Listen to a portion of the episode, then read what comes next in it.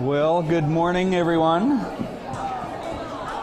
It is uh, good to see smiling faces and the fellowship that's going on here today. We are, at least it's my understanding, that we are finished with 2 Samuel here. I cannot believe Sean made it through that. So, that's good. So, today uh, we are going to be starting a new book uh, First Kings. And we're going to share a little bit about that as we talk about uh, what goes on in the very first chapter. That's going to be our main text today. And so if you have your Bibles with you, uh, that will be a good place to open them up to First Kings chapter 1. And uh, that's going to be kind of the main theme of what we'll be talking about. But why don't we uh, go ahead and we will begin with prayer and we'll start from there. So let's pray. Heavenly Father, we are just again so grateful to have an opportunity to come and worship you. Uh, the music this morning is just so beautiful. Those words are truly, um, it's truth. You will reign forever. And we're even going to talk about that today, Father. As we do, I just pray that that becomes so real to us that it's not just words, it's not just a doctrine, but it becomes uh, life and truth for us. And so just speak, Lord, through your word now, and let it just penetrate between bone and marrow, soul and spirit, and let it just convict each and every one of us in the way that it needs to, that each of us would be spoken to individually by your word and your spirit. In the name of Jesus we pray. Amen. Well, um, as I said, we're going to be talking about uh, the two priests today, 1 Kings chapter 1. Now, as you have finished up 2 Samuel, we are entering into a new book of 1 Kings, but I want you to see a couple of things here. First of all, we see that um, Samuel and Kings, did you know that those two books used to be together into one book? Can't seem to get my clicker to go here now for whatever reason, so there we go. Um, yeah, it used to be one book, all the way up until the second century BC, before Christ. And so Josephus would, uh, he tells us that the Jews actually had 24 books in their Bible. And you think, oh, well, what were they missing? Nothing. The difference is how they were ordered. We have 39 books in the Old Testament.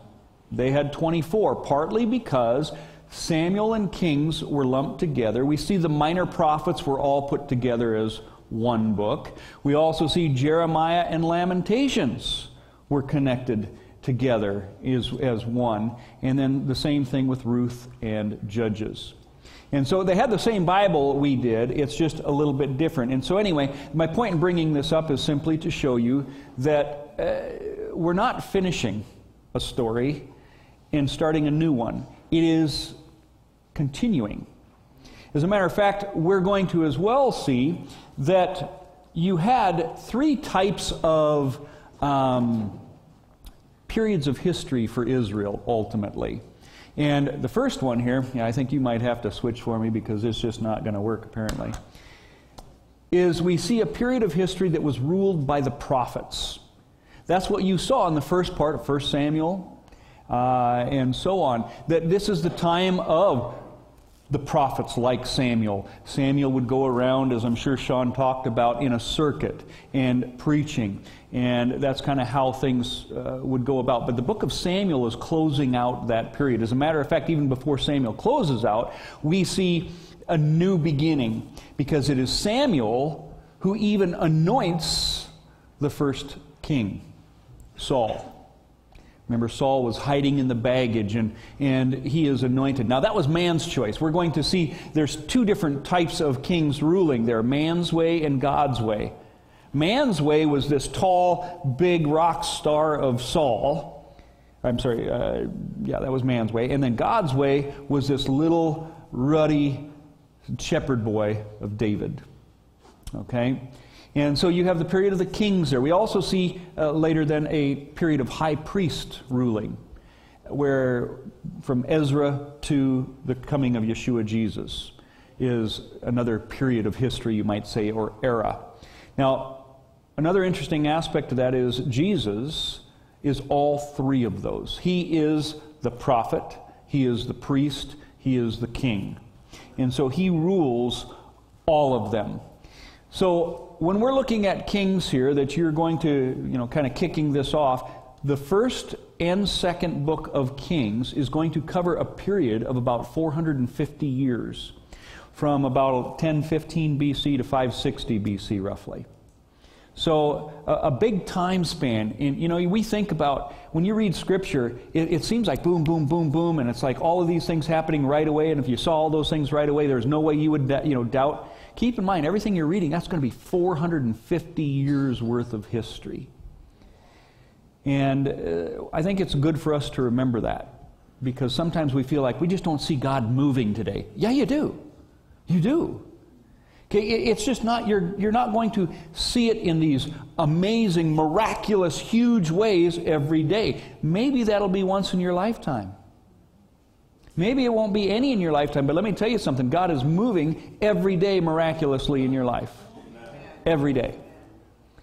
And so, I, we can't just look for these big rock star type things. We have to also look at the smaller things that are just as big, just not as. Um, out in the open. And so, kind of keep that in mind as we go here as well.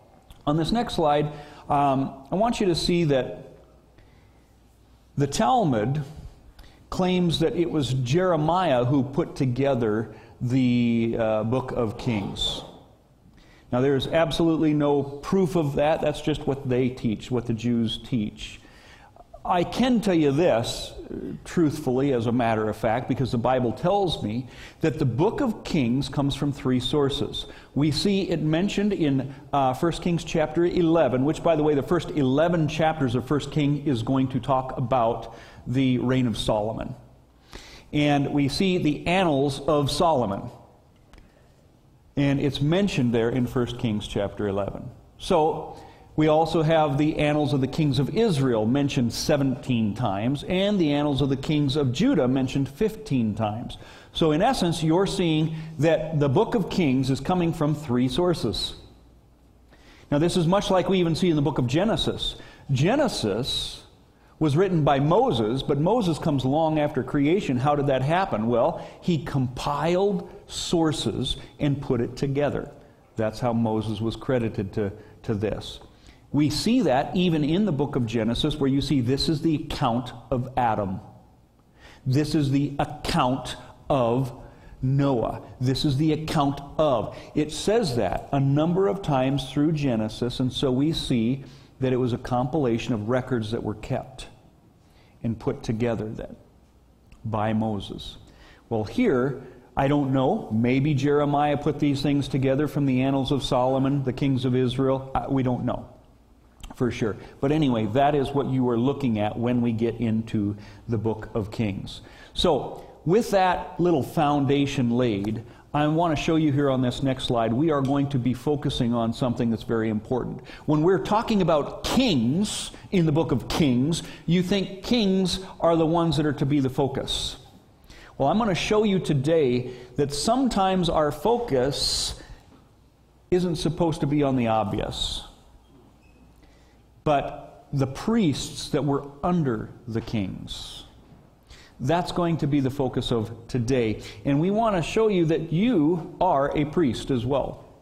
And so the question I'm going to ask you today that I want you to think about as we go through this is which priest are you? That will make more sense as we go along. But that is ultimately the title of this message. Which priest are you? Because let me tell you something God has set before you a choice you have a free will, and God wants you to choose this day whom you will follow. He, this is nothing new. This is how he began everything at creation, right? In the Garden of Eden, he had a choice the tree of life, the tree of the knowledge of good and evil. You choose. When you entered the promised land, there are blessings and there are curses. You choose. And that's the type of thing that we're going to be looking at here today. You have a choice. So let's begin here. What we're going to see on this next slide is Ezekiel chapter 22, verse 26. I want you to know that just because you are a priest, which you are according to the scriptures, right? That's what Jesus has made believers. He has made you a priest, a royal priesthood. We'll show you that verse later. But I want you to know just because you're a priest doesn't mean you're a good one. Doesn't mean you're a good one. We see here in Ezekiel 22, verse 26, it says this Her priests have done violence to my law and profane my holy things. They make no distinction between the holy and the common. They teach that there is no difference between the unclean and the clean.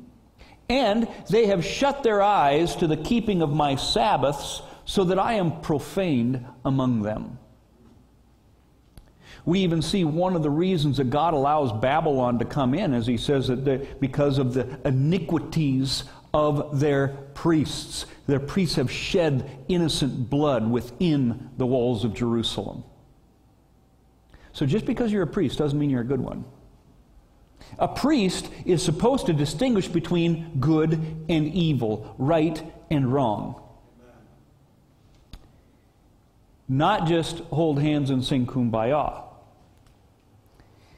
And today, honestly, I see a lot of that. I see a lot of priests out there that make no distinction between the clean and the unclean, that they make no distinction between the holy and the common. It's just that, do you love Jesus? If you say you do, you go to church, you say your prayers, woohoo, you're great, you're a good priest. No, it's much more than that. And so we're going to take a peek at that as we continue here. Uh, in 2 Peter chapter 2, verses 1 and 3, it says this A warning to you. This isn't a surprise. God said it was going to happen. Eh, right after he left, even Peter and Paul, they say, after I leave, there are going to be these false prophets that are going to come among you. So you shouldn't be surprised. But somehow we think, oh, he's a pastor, he's a good person. Right? No, no, no. The Bible warned you, you are to have a discerning spirit to discern good from evil. Because there are a lot of pastors, a lot of ministries out there that honestly aren't worth much when it comes to truth. It says, There were also false prophets among the people, just as there will be false teachers among you. They will secretly introduce destructive heresies, even denying the sovereign Lord who bought them, bringing swift destruction on themselves. Many will follow their shameful ways and will bring the way of truth into disrepute. In their greed, these teachers will exploit you with stories they have made up. I'll give you a couple of examples of this later. But what I want you to see is they're going to secretly introduce these things.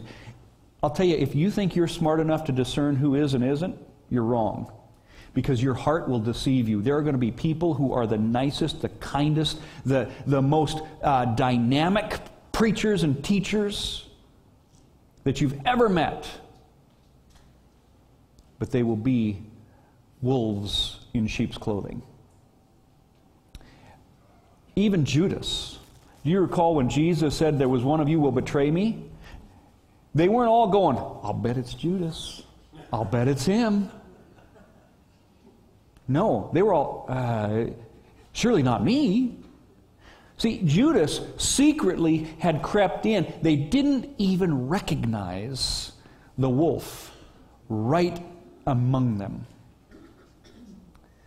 I propose that that's the way it is today in modern day Christianity.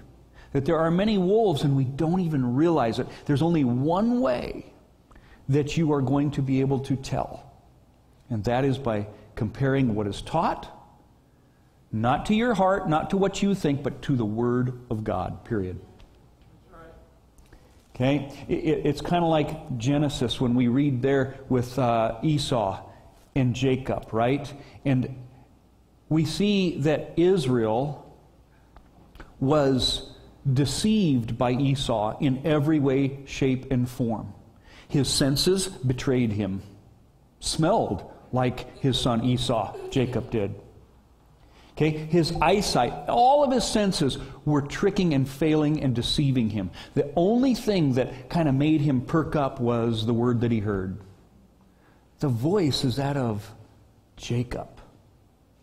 And we have to have a discerning spirit to recognize the word of God so that when we hear it, we know whether that is God's word or a false word. Very, very important. One other verse that will kind of talk about this warning of false prophets we see in 2 Timothy 3, verses 7 and 8. Always learning, he says, but never able to acknowledge the truth. Always feeding on the tree of knowledge, all the time, though, ignoring the tree of life. Truth. Just as Jannes and Jambres opposed Moses, so also these men opposed the truth. These people were in the church. And who were they opposing? The one that was lifting up the banner of truth Moses. Because they didn't like his message. So he warns us I want to show you we are priests, as I mentioned. In 1 Peter, it tells us this it says, As you come to him, Jesus, a living stone rejected by men, but in the sight of God chosen and precious. You yourselves, like living stones, are built or being built up as a spiritual house to be a holy priesthood, to offer spiritual sacrifices acceptable to God through Jesus Christ. You are a priesthood. What does a priest do? Offers sacrifices, but not just any sacrifice, acceptable sacrifices that are holy and pleasing to God. There are all kinds of priests out there making sacrifices, pagan ones. Okay? Uh, and so they have to be acceptable sacrifices. How do we know it's an acceptable sacrifice? Well, the Word of God tells us that, right? Anyway, I'm not going to get into too many details of that right now. However, I want you to see this. In Revelation chapter 1 6, it says, To him who loves us and has freed us from our sins by his blood and made us a kingdom, priests to his God. So, as I talk about priests today, I do not want you to remove yourself and think, oh, that was then and that was them. No, it is you and it is now that have the same choice. I'm going to take you to Ezekiel 43. And in Ezekiel 43, a little background of what's going on here is this is God giving Israel a vision of what is to come in the future. A new temple that would be there. And when you read Ezekiel 40 through 48, we see this new temple that is very just i mean i could preach on that in itself it's just a, a, crazy thing it is something that has not been built in the physical realm yet it is a future thing now i'm going to throw this out there without explaining much but bottom line is i want you to understand something everybody's waiting for this third temple to be built in jerusalem not saying it won't be. I think there's a good possibility it is going to be there, but I want you to understand something. That's not the temple God's really speaking about. You are the third temple. You are the one that He has built in which the Spirit will now dwell. Okay? I'd love to preach an hour on that alone, but for now, I just want you to meditate on that as well. What I want you to see, though, is that the temple was designed for more than just sacrifices. If I would ask you, what was the temple in the Old Testament about? Most of you would probably say, well, that's where they went and they made sacrifices so that they could be made right, made right with God. Okay, wrong on many accounts. First of all, that never made them right with God. That all pointed to what was going to make them right with God, but it never could make them right with God. It pointed to Jesus, Yeshua, the Lord saves. Second thing is, it was much more than that. It was designed to bring shame to the nations around them. They would look at that temple and they would be ashamed. What do I mean by that? Well, let me show you here. Ezekiel chapter 43, verses 10 and 11. It says, Son of man, Ezekiel, describe the temple to the people of Israel. Why? That they may be ashamed of their sins.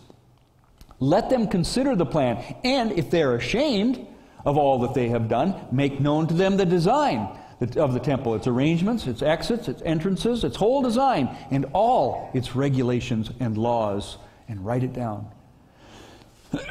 Excuse me. So the point being, one of the reasons of the temple was to make them ashamed of their sins. Why? Because the temple was to be holy, pure, because that is where God's presence would dwell, and God's presence cannot dwell in unholiness, right? Well, what did I just tell you you are? You are not only priests, but you are the temple. You are to bring shame to those who look on you. The people ought to look at your life, and it ought to make them be ashamed of their life. We don't often look at it that way, do we? But that's exactly what one of the reasons was. It is to be holy. And so, as a priest of this temple, you and your righteous, holy life is supposed to bring shame to others. I'll give you a great example of this. You know, I consider myself to be a Christian who walks in the ways of the Lord. However, I am not perfect. I am not even close.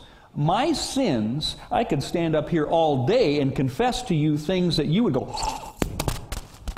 whoa. I mean, I have cussed and swore with the best of them. I have lost my temper. I have done awful things like that. I've hit walls. My mom used to have to hang up pictures to cover up holes in the walls. Okay, I am not perfect and not even close, but I serve one who is, thankfully. And I serve one who has made me a saint. He has taken those sins away. We know that. I'm, gonna, I'm going to uh, uh assume that you understand that for now.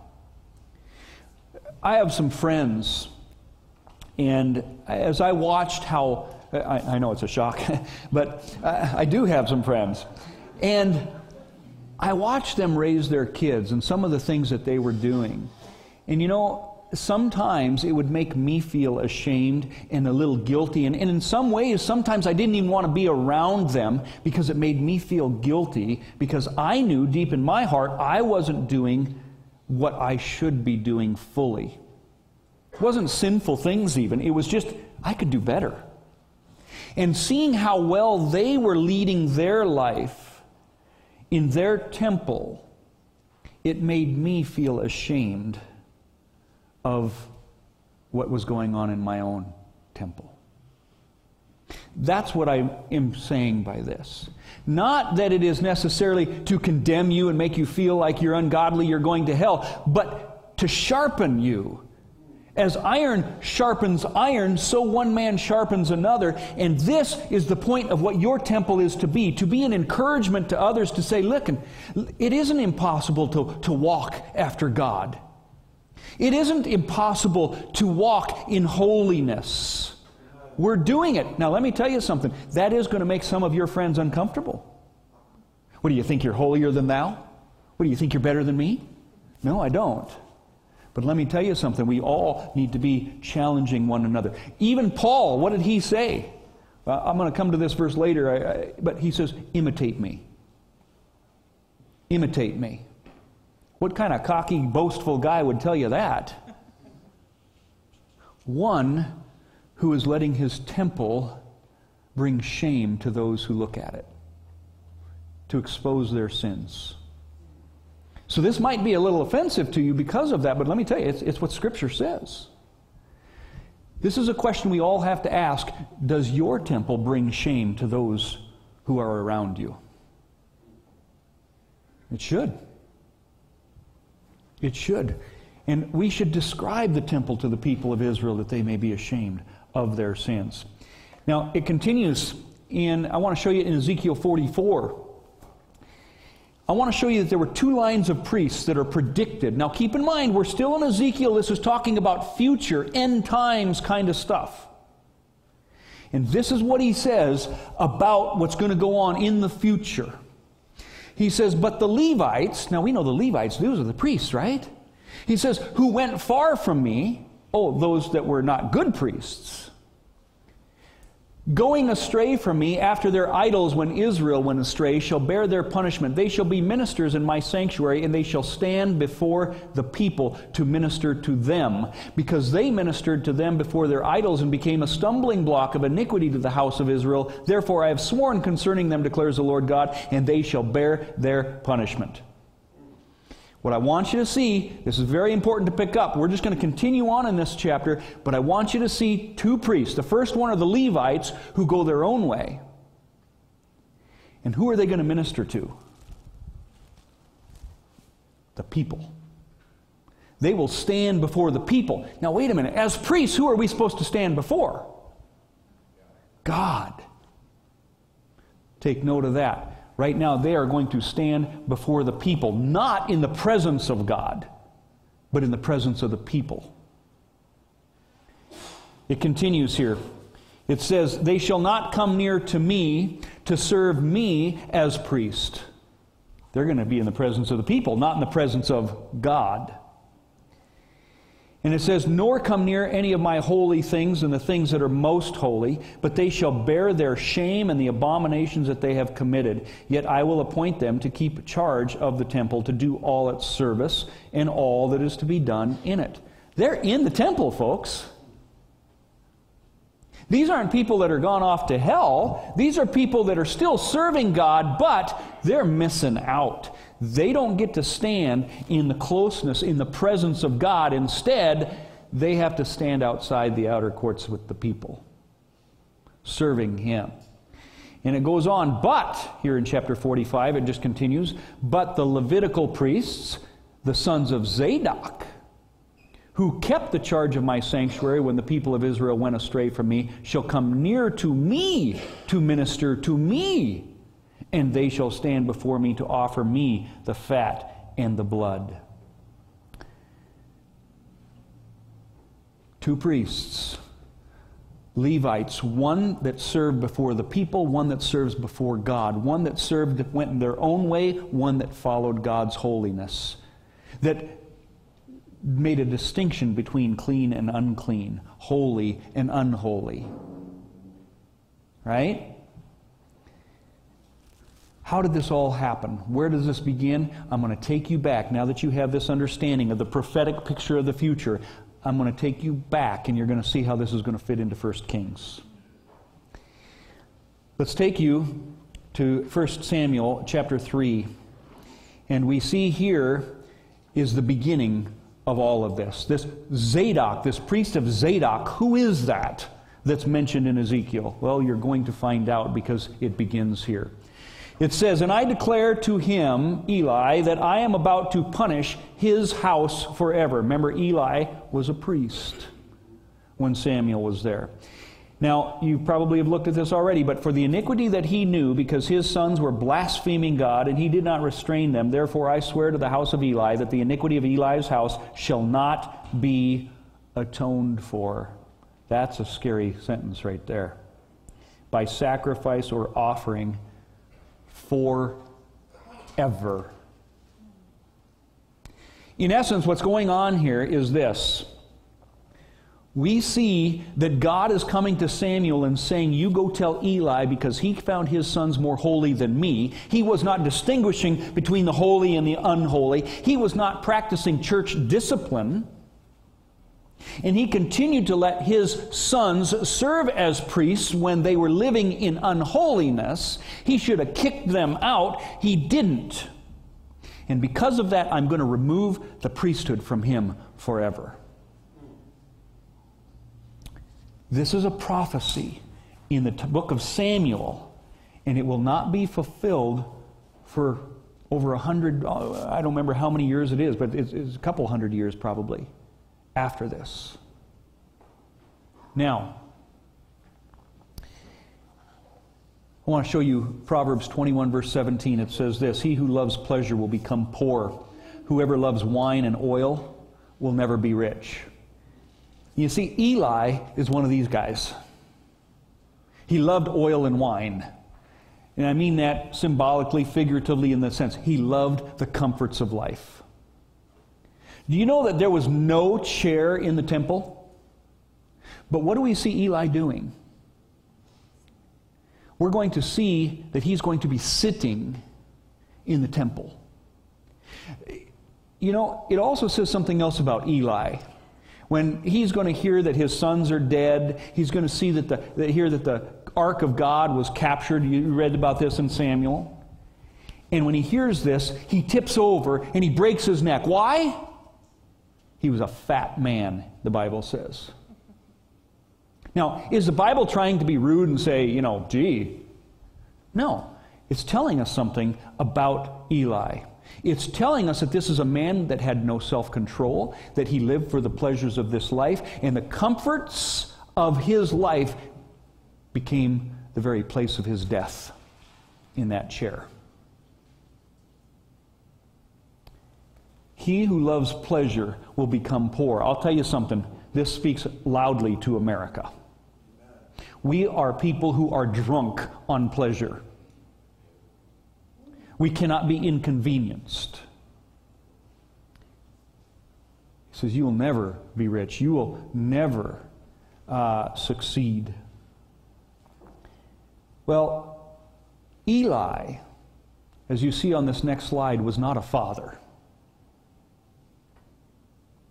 You know, Paul kind of talks about this as well. Paul says, You do not have many fathers. You have many guardians in Christ. You have 10,000 guardians in Christ, but you do not have many fathers. What did he mean by that? There's a lot of guardians. You see, Eli was a guardian to his children, but he was not a true father. A father is going to love his children enough to discipline them, to say, No, you're sleeping with women at the tent of meeting, you're out of here. This is for your own good. I'm not going to enable you. I'm not going to bail you out of all of these, you know, choices you are making. You have to bear the consequences of your sin. I'm going to propose to you that as Paul says, you know, there, you know, you have many guardians in Christ, but you do not have many fathers. Therefore, I became your father through the gospel in Christ Jesus. Therefore, I urge you to imitate me, is what he says. Today, I'm going to propose to you that we have many guardians in the church, but we have very few fathers. People who are willing to address those hot topics. Things like homosexuality, abortion, divorce, things like that. But you see, pastors don't want to touch on that too often because there's too much to lose. We don't want to give up the pleasures of our life. We want a place of comfort. Well, let me tell you, that will become your place of death. Fathers are important. On this next slide, we see back in Samuel, he says, I will raise up for myself a faithful priest. Not just any priest, but a faithful priest who shall do according to what is in my heart and in my mind, and I will build him a sure house, and he shall go in and out before my anointed forever. Whose presence is he going to be in? In the presence of the Anointed One, in the presence of Jesus, the Messiah, the Mashiach, Yeshua, in the presence of God. Not in the presence of the people, but in the presence. Remember that distinction from Ezekiel. God is making a prophecy here that he is going to remove Eli and that priesthood, and he's going to make a new priesthood, one from the line that's different than Eli. And that one is going to be one who will rule in the presence of God, a priesthood of Zadok. Let's continue. Now, I've got a lot of words here, but I'm only going to highlight a couple of things, the, the highlighted aspect. What we see happening is this is when King David has been betrayed by his son Absalom. Now, Easter, we see that Pastor Sean talked about Absalom and his rebellion. Well, what we see happening is it says, and Abiathar, who is one of the high priests at this time, came up, and behold, Zadok, another high priest, came also. During the time of David, this is unique, there were two high priests going. Two high priests. There was always, before, one high priest, and now all of a sudden in David we're reading, and you got Abiathar and Zadok, two high priests, both of them serving David. Remember, David is a picture of who? Jesus, right? The Messiah, the anointed one. And it goes on at the bottom. So Zadok and Abiathar, both high priests, carried the ark of God back to Jerusalem when after Absalom was killed, and they remained there. Very important. Both of these people were serving God. They were uncompromised. They were faithful to David, their king. Next slide, I want to show you a little bit of the background on these two people. Zadok, the Bible tells us, was a valiant warrior. He was a high priest, but he was from the line of Samuel we also see Abiathar. Abiathar is from the line of Eli. So God told Eli, I'm going to strip you of this priesthood, but we're hundreds of years later, and we still have people serving in the line of Eli, but not for long. God is about to take and remove that line of priest, and he is about to fulfill that prophecy that he spoke about way back in Samuel. And so when you're reading Kings, you need to understand this is a continuation. You can see why the Jews had these two stories together.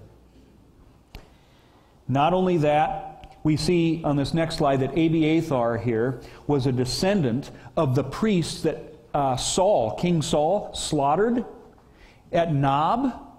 Well, one of those sons fled Okay, or one of the priests fled to David. He has a son later. And uh, by the way, priests have sons.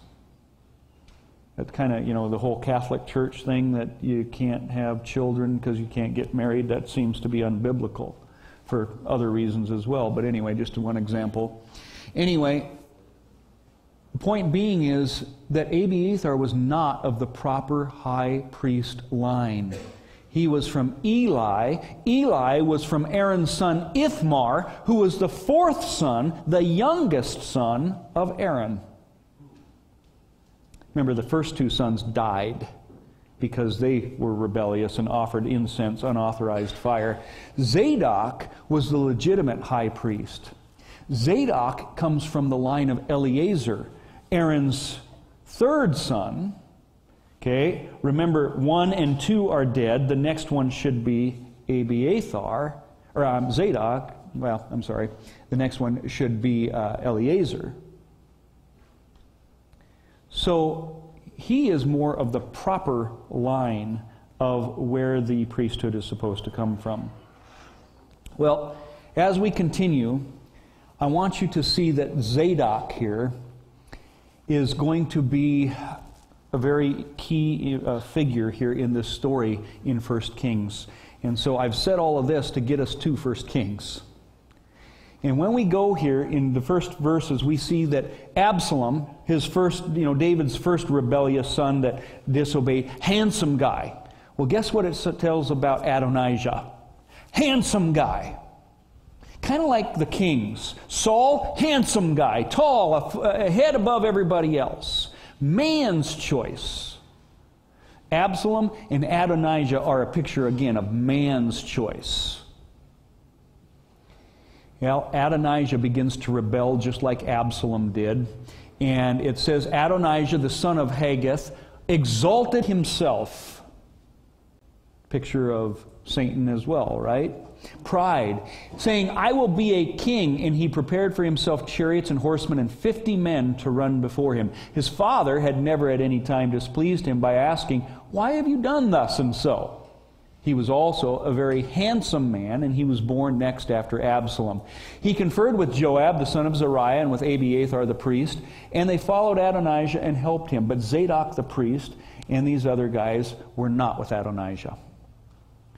Point being is this with Absalom, Zadok and Abiathar both were loyal to their king. Now we see the king being rebelled against a second time, and this time Zadok remains faithful, but Abiathar abandons his king. Keep in mind, David, he's an old man. David is like irrelevant. Society has kind of put him back. You see, we got a new rock star in town. Adonijah, handsome, everybody loves him, chariots going before him. I mean, this guy, he can please a crowd. David, he lays in his bed all day. He's just not relevant for society anymore. And you're going to see that the people even expected Adonijah to be king. But we see later that Solomon is going to get the kingdom. Why? Well, Bathsheba comes in. He says, You know, did you make Adonijah king? Because, you know, you told me that Solomon was going to be king which is interesting because that's not recorded anywhere in Scripture. At least David saying that, but we do see prophecy that God is saying that Solomon is going to be king. So we know God told David this. That means Solomon was God's choice, not man's choice. Just like Saul and David, just like so many other examples that we could give. But the point is, is we have a new rock star in town. And this is a problem because he is self exalting. He is that lazy spirit of Eli that is still alive. It had risen up. Well, as we continue, I want you to see this. Uh, back up one more here. Zadok as I said, chose to be with the Lord, but Abiathar, he wanted to build his own kingdom here on earth. That's what he was doing, sending people out in front of him 50 people, chariots, all of this. Hey, look at me! Exalting himself, pride filled with that, just like Satan in Ezekiel 28. Before he was cast out of the garden, pride comes before destruction.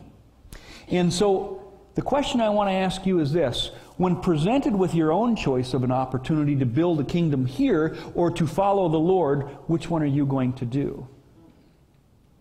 Because I'm telling you something, there are all kinds of things in this life that God is presenting you with a choice.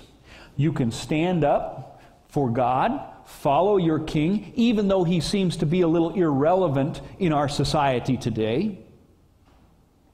You might be mocked at. You see, David was old. Zadok, he knows. Listen, this king's going to die, but it doesn't matter because you see, I took an oath. I'm going to be faithful to the king. But now we got this Adonijah. Abiathar's thinking, he's young, upcoming. If I follow him, I still got a job. Are you willing to sell out for your job? To be quiet? and not follow the king? King Messiah? What's your sellout point? What is it going to take? Is it a, is it a number? A hundred bucks? A thousand dollars? Ten thousand dollars? Is it your home? Is it your children? Yeah, I mean, it, it can get pretty costly, can it? But he who loves father or mother or children more than me is not worthy of me. Right? I mean, we could really go down this rabbit hole, and, uh, you know, that could be really convicting, couldn't it? The point is, is we're not here to build a kingdom here. to follow the newest rock star. And I'll tell you, there are a lot of rock star pastors out there that a lot of people are following that seem relevant, that seem to be up with the newest and best and upcoming, you know, theories and teachings and all of this. And then there's those old people that will just stand right behind the pulpit and preach the truth with no flair. And nobody wants to follow them, even though they're preaching the truth the old, worn out ruler. On this next slide, you see Adonijah. His very name means, My Lord is Yah. By birth, he was, as I said, in line to be king. He was the fourth in line to the throne. Well, there were three in front of him. However, they were dead. So, by custom, he was, by all rights, the people would expect him to be king. But God had said, no, he's not going to be king. Solomon is going to be king. And so uh, the three brothers that you see that were ahead of him Amnon, he was killed by his half brother Absalom. Absalom was killed by David's nephew Joab when he had rebelled. And so then you have this other guy here. He died at a young age, it seems. We're not really told uh, what happened, but we never hear of him again. Um, but so the next guy in line is Adonijah, the people's choice. So, just to kind of give you that background there. As we continue, I want you to see here in 1 Kings chapter 1, verse 32. When King David returns to Jerusalem after fleeing from Adonijah, we see Zadok had stuck with him. And it says, Let Zadok the priest and Nathan the prophet there anoint him, Solomon, king over Israel. So uh, we're still in chapter 1. You need to go back and read that a little bit more, but you're going to see that Adonijah loses. They're coming back in. Zadok uh, has stuck with him, and he tells Zadok, Now go anoint Solomon king. In other words, you're going to be in the presence of King Solomon. That's important. We'll talk about that here soon. And it says that they went down and they had Solomon ride on King David's mule and brought him to Gihon. There, Zadok the priest took the horn of the oil from the tent and anointed Solomon. And it goes on, they rejoiced with great joy. I want you to take note that Solomon rode on this mule the king's mule, because that's important. Well, I'm just going to give you it right now. Prophetically, what does that mean? This is a picture of Jesus riding in on a donkey. That he would be coming in to be anointed into Jerusalem. I'll touch on that later again, but I just want you to see that here now. So, 1 Kings 2, in the second chapter, it says this And to Abiathar the priest, the king said, okay, Abiathar, the guy that didn't follow him, he said, You go to Anathoth to your estate, for you deserve to die. But I will not at this time put you to death, because you carried the ark of the Lord God before my father. So Abiathar, who thought he was going to have a new job, lost his job because he was unfaithful. And now, who is he going to be among? Not the king, but among the people. So Solomon expelled Abiathar from being priest to the Lord, thus fulfilling the word of the Lord that had been spoken concerning the house of Eli in Shiloh. We now have that prophecy being fulfilled in 1 Kings chapter 2. This is what I meant before, where we always focus on the king. When you read about kings, it's, ah, David and Solomon. But there's a bigger story behind the scenes here going on a fulfillment of the prophecy of a priesthood that would last forever. A priesthood that would separate clean from unclean, holy from unholy. A priesthood that would minister before the Lord, the anointed one. That's the bigger story. Going back to Ezekiel, I want you to see this in chapter 44. But the Levitical priests, the sons of Zadok. Now this means more to you, doesn't it? Again, keep in mind this is future. He says, They shall minister before me. They shall teach my people the difference between the holy and the common and show them how to distinguish between the unclean and the clean. God is trying to raise up a priesthood right here who will separate between clean and unclean, right and wrong, holy and unholy, righteous and unrighteous. That's who he's calling, and you have a choice today.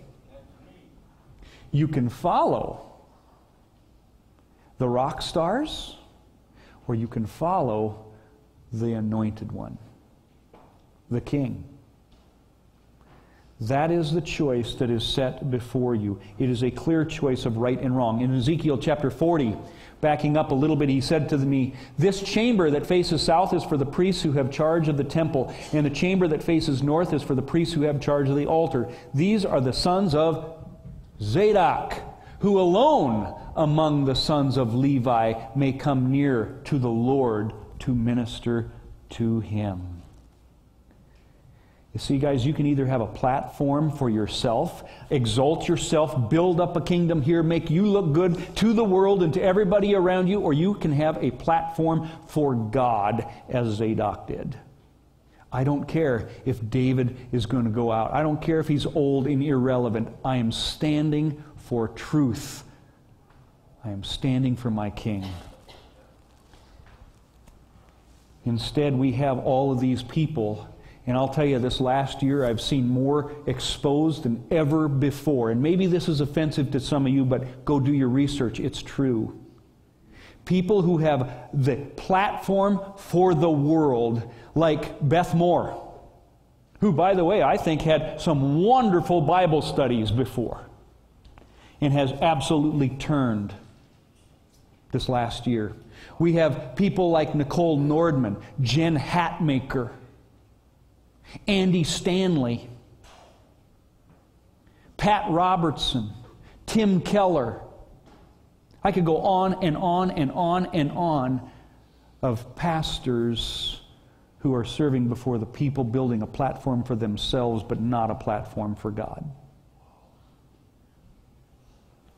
Let me just give you a couple of quick examples because I don't have much time here. Uh, Pat Robertson, watch this little bit, and I'm going to cut it short, but watch just what he says here, real quick. This old earth, new earth, the truth is, uh, you have to be deaf, dumb, and blind to think that this earth that we live in only has 6,000 years of existence. It just doesn't. I'm sorry. Uh, you know, I've got some interest in oil. That's good for now. I could go on, but the bottom line is you got to be deaf, dumb, and blind to accept God's word as it says it is. And by the way, in this entire interview, he doesn't quote scripture one time. Okay? How about Andy Stanley? Listen to this. Go ahead and play this one. You recently. The foundation of our faith is not the scriptures. The foundation of our faith is not the infallibility of the Bible. The foundation of our faith is something that happened in history, and the issue is always who is Jesus. What? If we really believe that God is the creator of the universe, that all time, space, and matter, all time, space, and matter were created by God, and we take seriously what science has told us that it all began with a singularity. That's what it's referred to. Right before, there's not such thing as before the Big Bang because before it's time and time began. So if we go to the singularity that was the Big Bang, that unfurled the universe, that continues to expand, religion and science conflict. At the end of the day, if you are an honest person, science must win.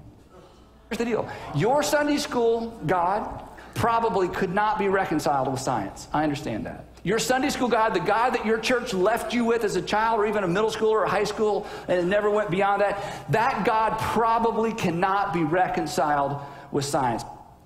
Jesus loves me, this I know, for the Bible tells me so, is problematic for adults. And here's why because the implication is the Bible is the reason we believe. The Bible is the reason we believe. Oh. to college with a, the Bible says it, that settles it. And then a professor got up and says, Well, there's problems with the Bible.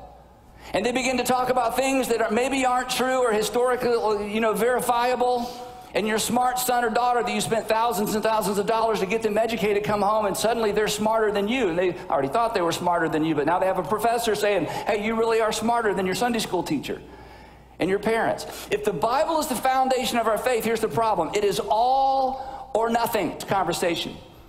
You know, somebody with all this information, you know, comes to the, to the Apostle Peter, let's say the Apostle Peter, and says, Peter, hey, before you get all geeked out on this following Jesus thing, do you realize there's no evidence for a worldwide flood?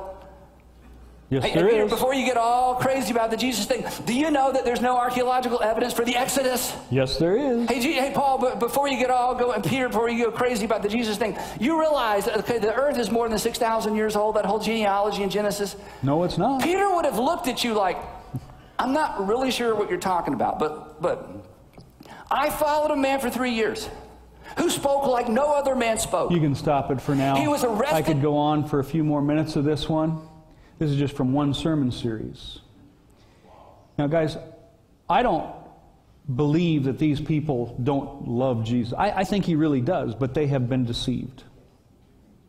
Okay, they have been deceived. His point is going to be that we only need to teach the resurrection, but you see, his theology is so messed up. But you know what? Uh, on this next slide, I want to show you that how unbiblical that very statement is. It's the resurrection that's going to bring people to faith. He's going to say, you know, Peter, he says, I don't understand. All, all I know is that the resurrection happened. So that's what's. No, yes, the resurrection is very important, but look what Jesus said. If they hear not Moses and the prophets, that's Genesis. That's all the thing that he was saying you don't need to pre- preach or teach or understand. If you hear not Moses and the prophets, neither will you be persuaded, though one would rise from the dead, the resurrection. If you can't believe Genesis, let me tell you something, you're not going to believe Matthew, Mark, Luke, or John. This is Scripture. But you see, they're going to follow the rock stars of the scientists. They want to be relevant in our world. We have to have a platform, and to have a platform, we've got to blend in. No, let me tell you something. There are plenty of scientists out there who do not hold the platform for themselves, but a platform for God, who also will teach that God's word is literal truth, that the earth is young, and that all of, there is evidence for archaeology. There is, uh, you know, evidence of Noah's flood. All of those things. Plenty of Bible believing Christians that hold to the word of God that are scientists today in every field biology, chemistry, geology, astronomy, you name it. But that's not what I'm here to talk about today. What I want you to see is that there is compromise. There are priests of Abiathar. That that spirit, remember Solomon did not kill Abiathar. He said, Go to your home. That spirit is alive today. Maybe sitting right here among us today. Well, I'm really about out of time, if not out of time. So I want to just share you something here. On this next slide, we're going to uh, skip that one and go one more. I'm just going to give you a quick run there, run through. There's a lot of words on here. I don't expect you to see it all. I just want you, as you go through the book of Kings, I want you to notice this, especially in the first chapter, because Solomon is a Christ figure. You see, Zadok wasn't just being faithful to David. Zadok was being faithful to the promised Messiah, the anointed one, the son of David. What is Jesus called? The son of David. 1 Kings chapter 1, Adonijah, the son of Haggith, exalted himself, saying, I will be king. Then we see in chapter 2, he said, You know that the kingdom was mine and that all Israel fully expected me to reign. Right? The, the man's choice. However, the kingdom was turned about and came to my brother, for it was his from the Lord. He even knew that. He even knew that. On this next slide, we see, as I mentioned, he's riding on a donkey. Why? Because he was going to come and be anointed as king, just as we see, and, and by the way, blowing of the trumpets too. When is this going to happen? We see that that's what they did when Jesus was coming in. They were rejoicing. Next slide. In verse 37, as the Lord has been with my Lord the king, even so may he be with Solomon and make his throne greater than the throne of my Lord King David. So Solomon's kingdom was going to be greater than David's kingdom. I don't have time to get into this, but let me tell you something. The Jews, one of the things that they just can't grasp is that there's one Messiah coming twice. They saw one Messiah coming once, but there's one Messiah coming twice. That's going to be important because we see here on this next slide, we see it tells us in Matthew chapter 21 say to the daughter of Zion, Behold, your king is coming to you, humble and mounted on a donkey. And then they were singing what? Hosanna to the Son of David. Baruch haba Hashem Adonai. Blessed are you who comes in the name of the Lord. Okay, they were rejoicing. The same thing that happened to Solomon is happening here to Jesus. On the next slide, kind of in 1 Chronicles 29, we see Solomon is anointed twice. It says, And they made Solomon, the son of David, king the second time. Then Solomon sat on the throne of the Lord at king in the place of David his father. Okay, here is a Christ figure, and he is anointed a second time because that is exactly what the Messiah is going to do. On this next slide, we see, remembering Matthew 21 here that we just read, look in verse 37, or 39 rather, I'm just jump down. For I tell you, you will not see me again until you say, Blessed is he who comes in the name of the Lord. He will be anointed twice on this next slide, jumping down to the highlighted part. I want you to see then Solomon sat on the throne of the Lord as king in the place of David his father. And the Lord made Solomon very great in the sight of all Israel and bestowed on him such royal majesty as he had not been on any other king before him. Solomon sat on the throne of his father. Jesus sits at the right hand of the throne of God. And he is going to take, in Revelation, what do we see? He is going to come and he is going to sit down on his throne and he is going to be handed a scroll. And only he is worthy to open that scroll. This is all imagery of Jesus. On the next slide, in 1 Chronicles chapter 17, it says, One of your own sons, I will establish his kingdom. He shall build a house for me David never built the house, his son built the house. That temple. You are the house. You are being built into a holy priesthood. We see Jesus said, I go and prepare a place for you.